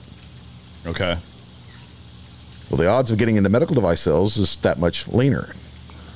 It's just that much more competitive. So those, a very small portion of those guys move into medical device sales. They do it for how many years? Three, four years, five years. They knock the cover off the ball. They promote. They look around and go, now I got to get in. They, you know, I'm selling catheters or whatever. Now I've got to get into OR. I've got to go to the OR because that's the that's the that's the pinnacle. Working in the operating room. They just got that much more competitive, and that we give opportunities to some of these guys straight out of college to give them an opportunity to work in the OR. They skip all those steps. Oh, that's impressive. That's yeah, awesome. we give them that opportunity. And you know, the training aspect is the product, the anatomy, physiology, physiology, pathology, all of that. But it's really you. And I tell them all, you know, as early as you can, brand yourself. However that is. Brand yourself because when you leave my company and you go to work for some other company, your customer's going to buy from you. They're not going to Yeah. buy just because you switch companies. They're not going to stop buying just because you switch companies. They're going to buy from you. And years ago, years ago, I'm sitting in Texas Health Presby here in Dallas, Texas, working with a doctor, interventional radiologist. And he looks at me and he goes, I need you to bring your product up to the operating room. We're going to see if we can use it in the OR. It's never been used in the OR. And I was like, no, it's never been used in the OR. All right, let's try it. Can we try it? I was like, yeah. So he introduces me to the general surgeon. I walk in and I looked at the general surgeon the day we walked into the operating room and we're talking. And I looked down, he's in scrubs and boots. I was like, why didn't I ever think of that? I've always worn tennis shoes just like everybody else. Well, that following week, I put boots on underneath my scrubs. Ended up changing career in medical device. I ended up going from there into ophthalmology, which is where I am now. Yeah. And I wore boots the whole time.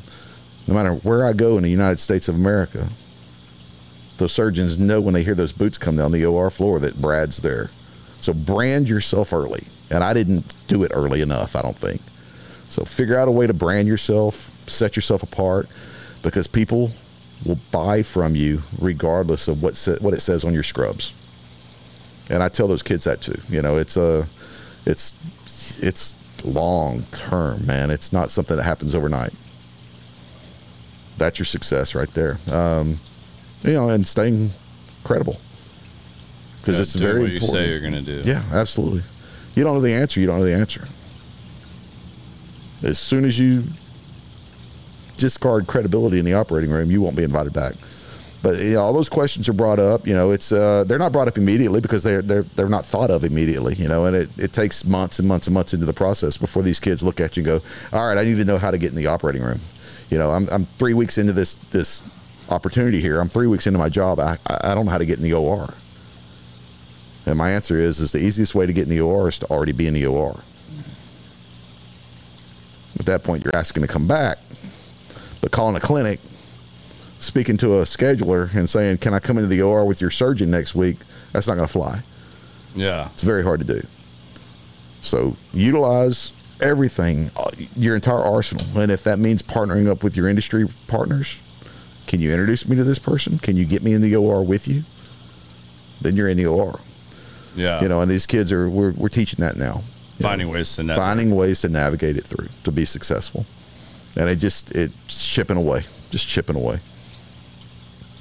How how how have you approached teaching them to brand themselves? I getting mean- familiar getting comfortable in your own skin figuring out who you are i kind of liken it to yoda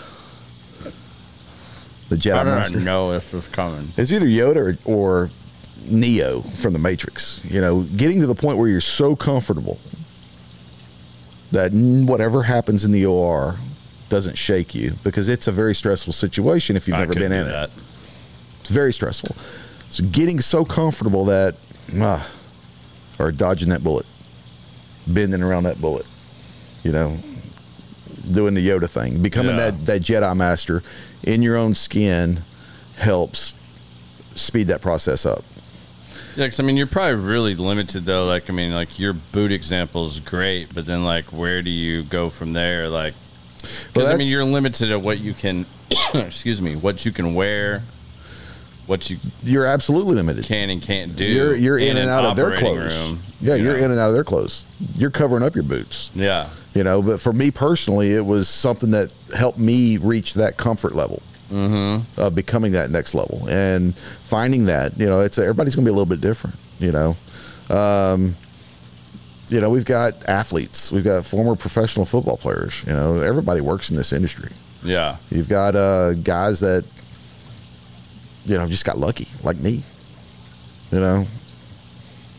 I, I know, there's nothing there wasn't really anything special. A guy gave me a chance and in return that's what we want to do we want to give chances so it's been fun in that sense but it really is left up to you you can take a mentor buddy up you know the, i think the navy seals have a buddy system buddy up find a buddy find a buddy in the industry Every day, Yeah. talk to that buddy you know if it doesn't happen organically make it happen You know, uh, spend hours on the phone learning. You know, and talking to those kids, talking to uh, you know a counterpart across the country. Hey, this is happening here. Is it happening there? No, it's not happening here. Every territory is a little bit different, so it's all a bit of a different dynamic depending on where you are, who you are, what's you know what's bouncing off of you, and all of that. But the success really is dependent on, you know, in my opinion, eighty percent is getting up every morning and putting that effort. That's hard to Absolutely. I mean, teach. if you're not if you're not putting in the work, you're No. not you're not going to go anywhere. Nothing I can do to help you. Find that one thing you can focus on that's going to going to improve whatever it is you're trying to do. Focus on that one thing. Limit it down. You can't if you try to do 10 things in one day, you're not going to do all 10. So every day that to-do list just gets longer because you got six things Whereas if you just focused on that one thing that would really matter that day and accomplish that, one thing that everything else really doesn't matter as much. But if you did that one thing, what is that one thing you could do that would actually improve or make make a change towards what you're trying to accomplish? That's really it, you know. And and at the end of the day, it's getting comfortable, it's settling in, it's learning, you know, and being able to talk about it. You know, I had a friend of mine uh, before I moved to my old neighborhood. He's retired from Texas Instruments, engineer guy, and he looked at me and he said, "Man, I don't know how you do what you do for a living." And I looked at him. I said, "What do you mean?" He goes, "How you sell?"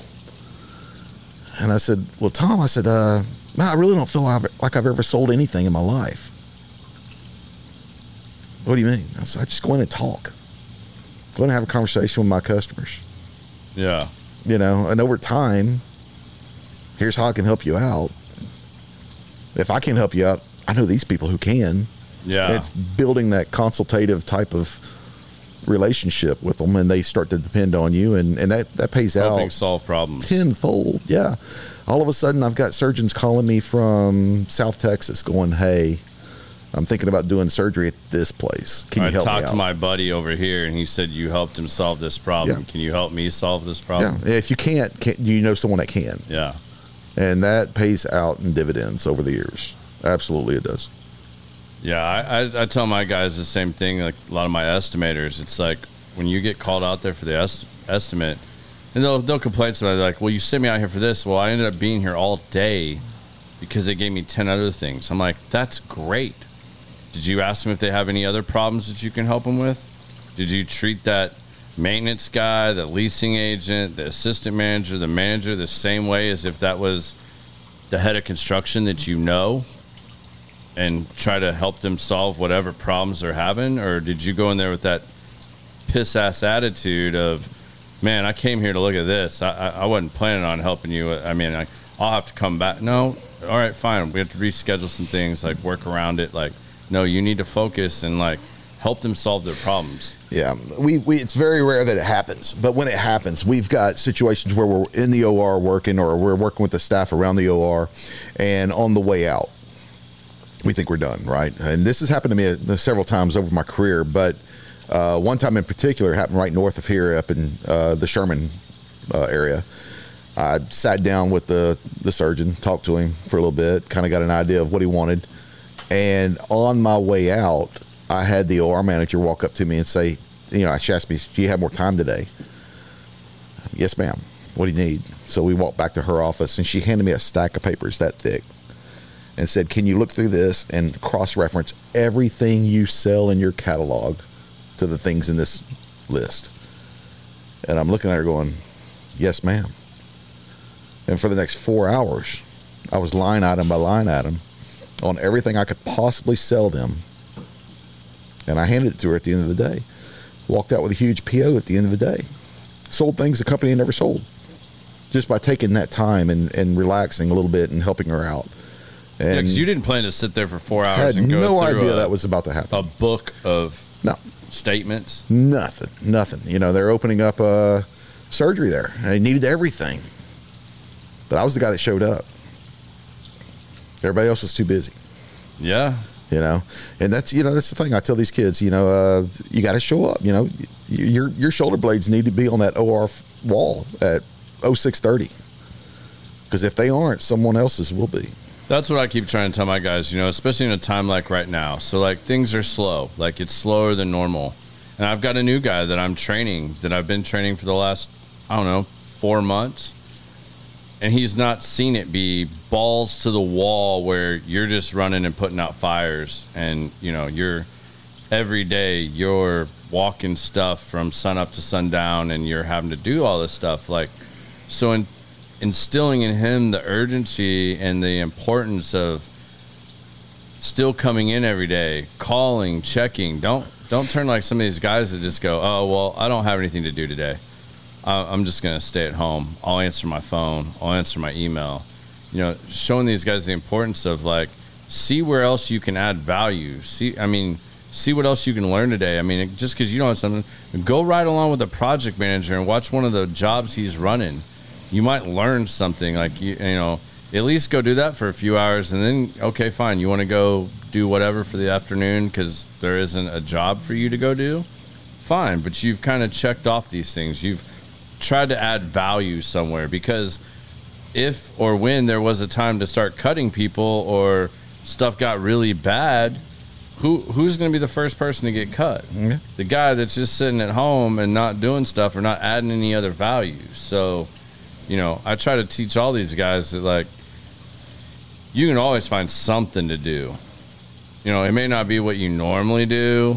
It may not be what you really want to do, but you know, you could be sitting next to me and be like, "All right, "Show me how you do these cost sheets." You know, I want to. I know I'm not really ready to do all this yet, but like, I want to see what goes into your side of it, or you know, whatever. Not many do that. So many people get content of just doing the bare minimum, Well, they're happy. They're happy. and they're They're- they're just content with that. Well, we have it. You know, we have it late late stage too. You know, we've got older guys, tenured guys that are happy doing that. You know, they've kind of built a base of business, and there's no uh, there's no drive to increase it. You know. yeah, So we deal with that too. But you know, my my my team, I'm fortunate. I've got a very strong team. You know, it's a very diverse team too. I've got guys that are brand new to guys that have 25 years in the industry. Um, but utilize them. You know, in the room at any given moment, there's 200 years of experience, yeah, and if you're not asking for help when you need help, shame on you. You know, we've got uh you've got an opportunity to learn from some of the best and we really want to train them we you know i want to i want to train them to a point where everybody in the industry it's a small niche. Ophthalmology and retina what i do in particular it's very very small. Yeah, everybody knows everybody. Everybody knows the quality reps. Everybody knows the quality people. And my goal is to train my team to the point where everybody else in the industry wants them yeah. I want them to try to poach them. On the flip side, I want my reps so happy where they are, they look at them and go, no, thank you. yeah, You know, and that's the reality is train them. You're running the risk. And a lot of people don't understand that. A lot of CEOs don't understand that. They panic when you hear when they hear that. yeah. Oh my God, you can't do that. We're going to lose them. Not if we build the right culture. And some people don't want to put the time in early on, like when it is slow or when things aren't just booming. But then when it's booming, then you're in panic mode Your catch up. trying to play catch up. Yeah. And that's not a fun place to be in either. We've, we've done that too. And that's, Again, I ask the question: Are you happy with what's happening today? Because Yeah. if you aren't, it's based on what you did six months ago. yeah, that's really all that's really all it is for me you know for my, my industry if you're not happy with your pipeline if you're not happy with your sales yeah, it's because you didn't do something six months ago there's that much lag now that you know that change it be happy in six months you know let's re-gear refocus kind of put the effort back into what we need to do now for later yeah. and if you don't do it, you're gonna you're gonna be in catch up mode for the rest of your career. You know, and then you're always running from something, Yeah. and it gets too small to be running. Yeah, I mean, even in a big field like mine, I mean, you have to go through those cycles too, and I mean, it's it can be frustrating too, just because you have to find different ways of looking at things or approaching it, just because the easy sell's not there, mm-hmm. or one relationship with a client has simmered, or they don't have as much stuff coming in, and then you got to kind of pump it back up to feed that back up again and getting yourself out of the mode of just dealing with everything and trying to handle and make everybody happy and then switching gears and going okay like now we got to get some more stuff coming in because it does it, it, it feeds back and everybody has their role but you don't always look at it from that bigger picture and how you're feeding it. So your project managers are bored and they're slacking off, and then they're not caring about their jobs much. Well, that, that one job they didn't care about as much is the one job that now all the eyes are on them, Hanging them up. and it's hanging them up. Yeah. Well, then you just made my job harder,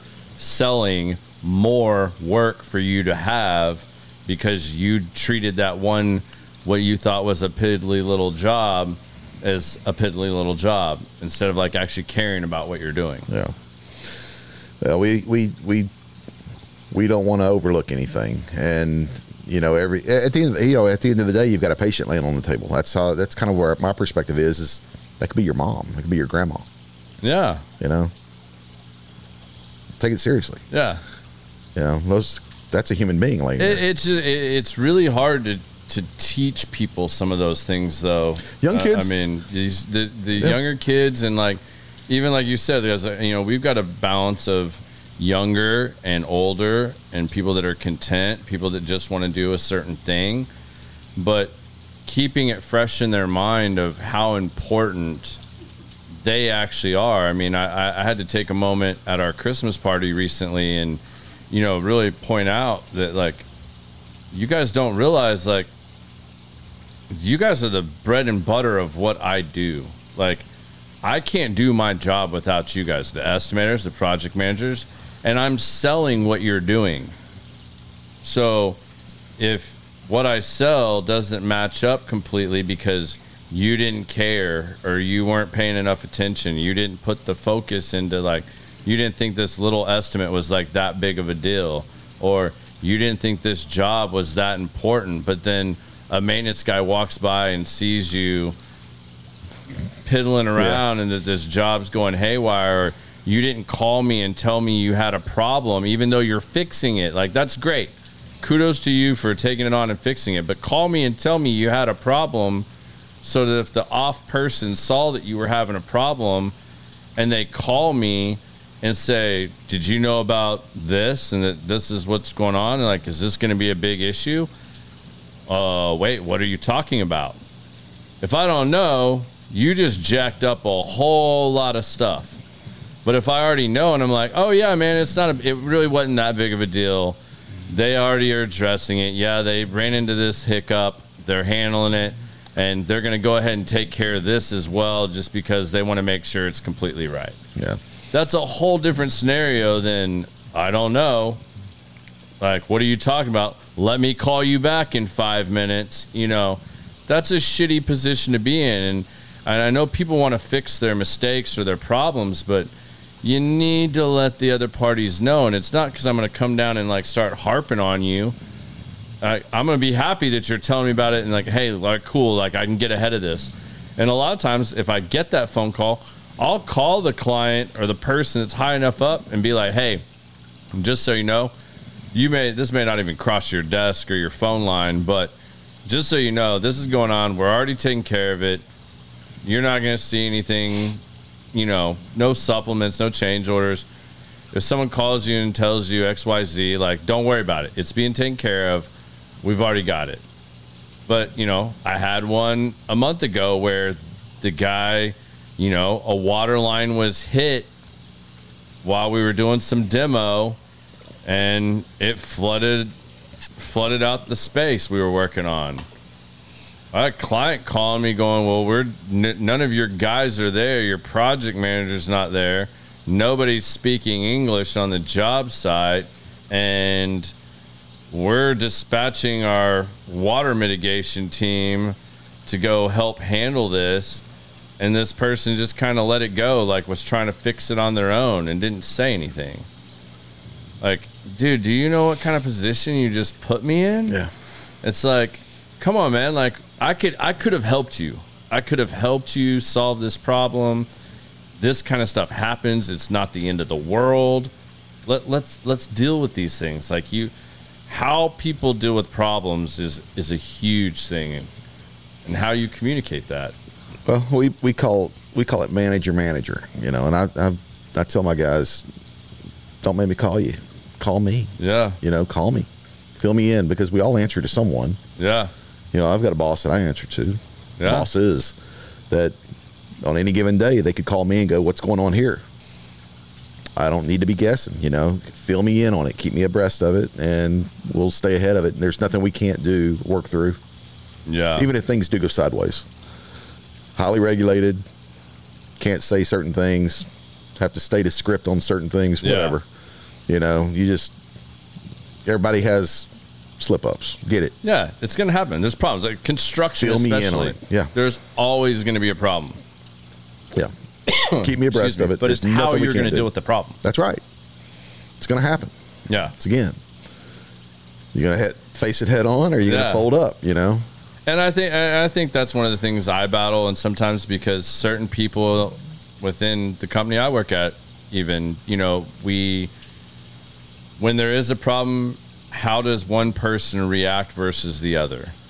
You know, because if you make people afraid to jump up and say, "Hey, I'm having a problem," or "I messed this up," and you make them feel this big about it, Oh, you can't do that. then then there's gonna be then they're not gonna do it next time, and then the- you're behind the eight ball because you don't know about the problem because they're too scared to tell you about the problem, Yeah. even though they might be fixing the problem.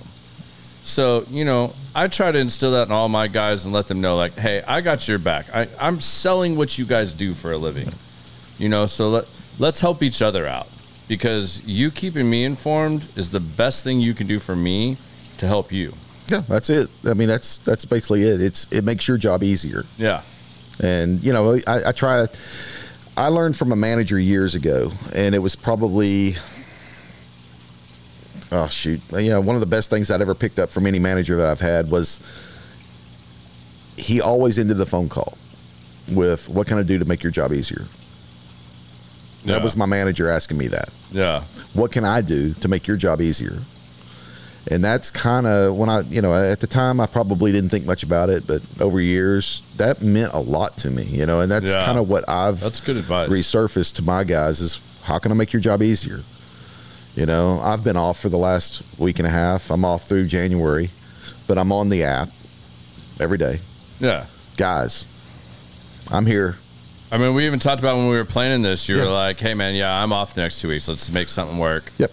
And I'm you're like, here. "But even though I'm off, I've got a surgeon that like really is going to try to, you know, get this in the operating room, uh, whatever." 27th. and I've, I've got to go down there, and I've got to I've got to be there. Yeah, like, two I'm, days go- I'm gonna be there. Two days after Christmas, I'm meeting my Texas rep at Children's Hospital in Dallas. Yeah. you know, so, I mean, it's just that simple. It's that, that kind of communication. yeah. Donna, I thank you for that. That's very kind of you to say. I really appreciate that. But yeah, man, it's it, it's tough. But you you gotta you if people have the bigger picture in mind, and it's keeping that bigger picture in mind for people, I think is a big key of that. Yeah, and trying to teach that bigger picture earlier. Yeah. Because a lot of us don't get it till too late. Yeah, Or and I probably could do a better job of that. We too, all could. even yeah, we all could. I don't think it's a it's a never ending. It's always evolving. It's always learning. And yeah, you know, it can always be better. Again, I defer back to what I said earlier tonight. You surround yourself with people who are better than you. yeah. How have you looked at that with mentors and stuff? I mean, I, I know I'm not even sure the right way to ask this, just because I know you and I don't remember the specifics, but you know, I know you've talked several times to me about, and I mean, you even mentioned a little bit earlier when you were talking about some of the people that might chime in or might not and whatnot, that how important some of the mentors have been that you've had, and that some of them are your closest friends, some of them now are your clients, and everything else. My uh, my biggest mentor professionally and moving towards personally has been uh, a gentleman by the name of Tim Babish.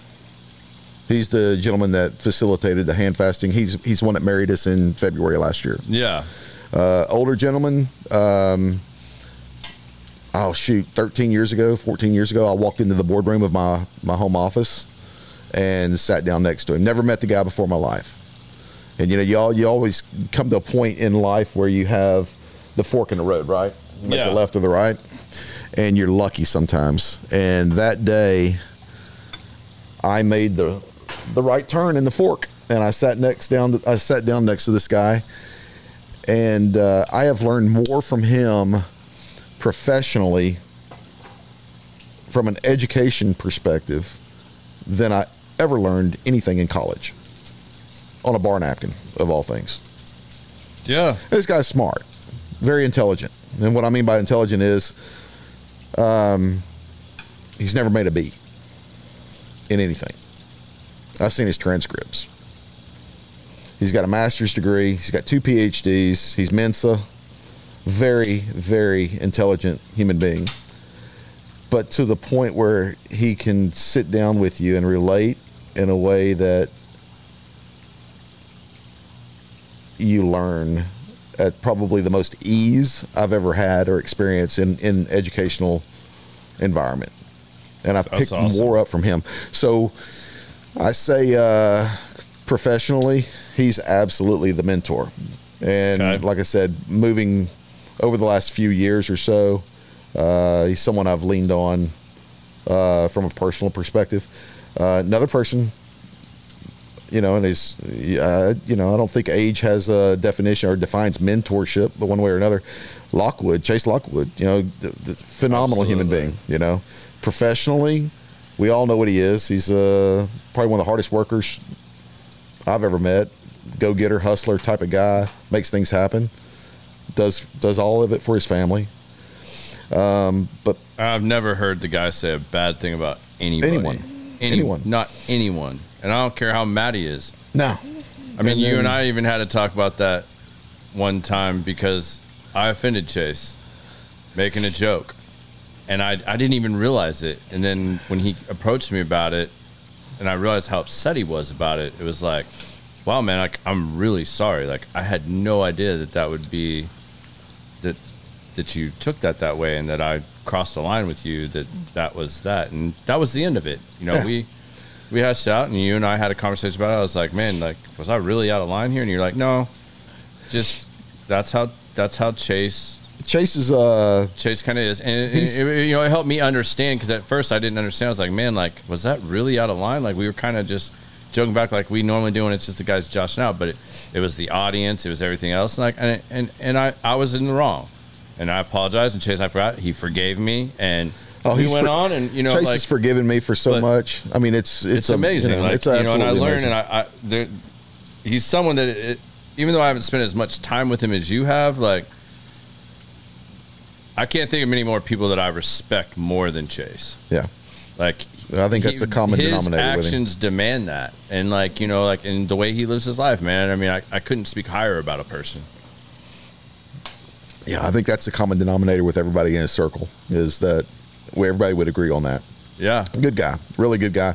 Um, I like I said when I met him, there was just something. Yeah, you get it. You, yeah, it clicks, right? yeah, But it was more than that. It was uh, it was uh, yeah, you know, whatever it takes, kind of thing. Let's hang out. Let's make it happen. Yeah. Like the person's presence, you just know, Yeah. like that's a person I want to spend more time around. Yeah, good guy. Good Like they just they they radiate that. Like I mean, there's just certain people like that you meet in life that light up a room, that have that presence, that do that kind of thing. And man, like he is definitely one of those people. Yeah, I, you know, it's it, I've got a couple of those groups. I've got you know the group up here, and um, I've got a group of five or six, seven that I went to college with that I date back to you know late '80s, early '90s, fraternity brothers. Yeah, That all the years past, you know, that's who we are now. We- We're still on a running text. We still talk daily, multiple Yeah. times a day. Uh, we're in each, we were in each other's first weddings and second weddings, and uh, you know, it's to the point now where one of us we've gone to the funeral. You know, so it's yeah, full circle with this group of guys, and uh, you know, they're that's another group. You know, those guys are tremendous, tremendous human beings and gentlemen. You know, yeah. Full blown just gentleman. What the definition of a gentleman? Yeah. You know? I think one of the cool things you said too when you were talking about some of the mentors in your life is too that like you took the opportunity to sit down next to someone that you may or may not have felt up to their level that you may have known was a little out of your league, but it was a table you wanted to sit at, and you sat down at that table until you became to a point where you felt comfortable and accepted at that table. Like And so many people don't take that opportunity just because they don't feel like they belong at that table or that they deserve to be at that table or they should be at that table. Whatever the litany of reasons that they can come up with in one's head when that moment approaches, but I, I see more people, especially that I talk to and sit down with like this on the podcast, that at some point there was an opportunity to sit down at a table with someone, somebody, or some people that was where they wanted to be, but didn't felt like they should be yet. But they went ahead and did it anyways, and that that was one of those points. Yeah, it's and against that that evolution, that that that direction, that progression of bec- becoming comfortable, right? Mm-hmm. And sometimes you have to get comfortable being uncomfortable. Yeah, You can't deny it. You know, Yeah. you're gonna be there's gonna be uncomfortable situations, and it's gonna be uh, new situations, whatever. Get comfortable being uncomfortable. yeah, absolutely. Just get into that frame of mind, and it will help you evolve into that person that you hopefully will be. You know that that Yoda. Yeah, absolutely. So All right, man. Let's. uh There's a couple questions we ask everybody on the show. Um, I'm I'm looking forward to this because we didn't go down as many rabbit holes as I thought you and I were going to. We were we were on our best behavior tonight. This is this is uh I want to make sure you get you know any sponsorship opportunity. yeah, yeah no no Yeah. cancel culture here. Yeah, we, we definitely could have achieved that if we really want, wanted to. Um, if you could leave the two boys with one piece of advice, what would that piece of advice be?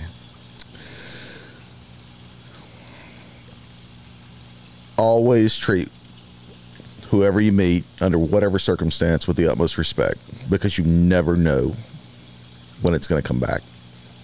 Absolutely. And I, you know, I refer to their mother. Yeah. You know, it didn't work out in 1993. But we stayed above boards, completely 100% respect, you know.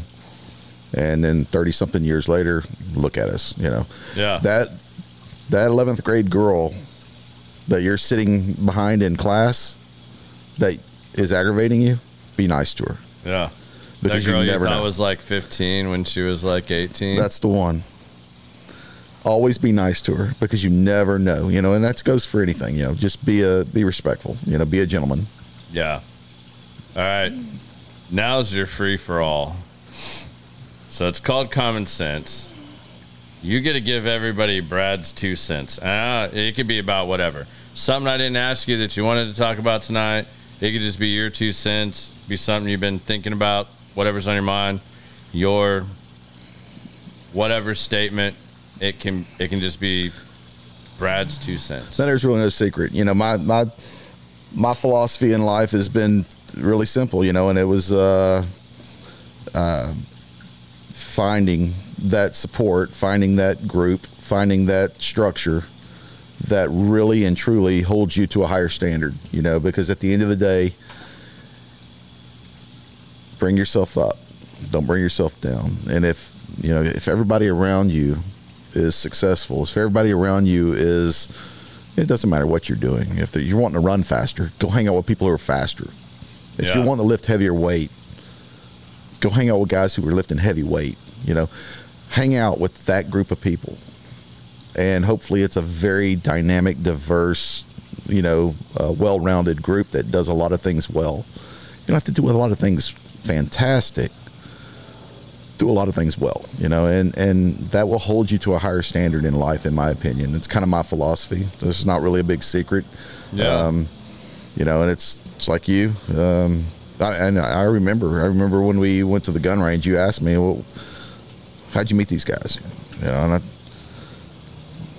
we met them, and this is kind of the group we formed. When you, fortunately, it's all fallen apart a little bit over the years. Everybody's moved away, and Yeah. you know, but we need to, we need to. We need to be, you know, proactive moving forward about getting some of these guys back together again. In my opinion, so uh, that next stage in life is coming fast. Yeah, man. I couldn't agree with you more, man. That's great advice. It's you know real talk, and that's what we always shoot for, man. So, man, I want to thank you for coming and doing this with me, Absolutely, man. man. Like, this is cool to just get catch Yeah, I up hope on you here. guys have a Merry Christmas too. Yeah, absolutely. Merry Christmas to everybody. I hope you guys have a great time over the holidays with your family and friends.